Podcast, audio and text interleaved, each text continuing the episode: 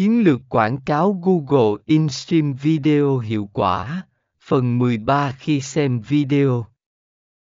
Hãy cân nhắc sử dụng lời kêu gọi hành động, CTA, mạnh mẽ để hướng dẫn người xem đối tượng thực hiện hành động mong muốn. V.